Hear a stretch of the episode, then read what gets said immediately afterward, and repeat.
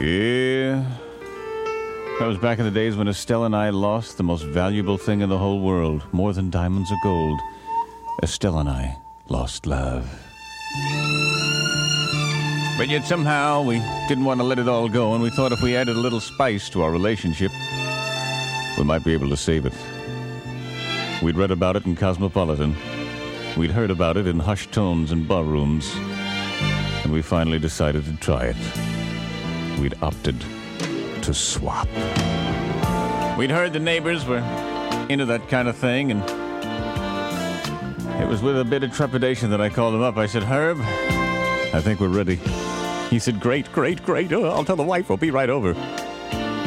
Sure enough, I put on a good pair of Haggars and hung my seersucker in the closet, and Herb and his wife came over, and we sat there nervously having drinks, and well, we choked down a couple of scotch and sodas, and finally Herb said, Well, I guess we all know what we're here for. We're here to trade partners. We're almost together. I said, All right, God, God. And I said, Good luck, Estelle. She said, Good luck, darling. I said, I hope you, I hope you have fun. And I hope you think about me. She said, Don't worry. I hope you'll think about me. I said, I will. And so, sure enough, we paired off and went into separate rooms of the house. Yes, I was scared. It was a very fragile thing, our relationship, and to, and to try something like that, something that could shatter it completely, was a heavy duty thing. But I went through with it. I was an active participant.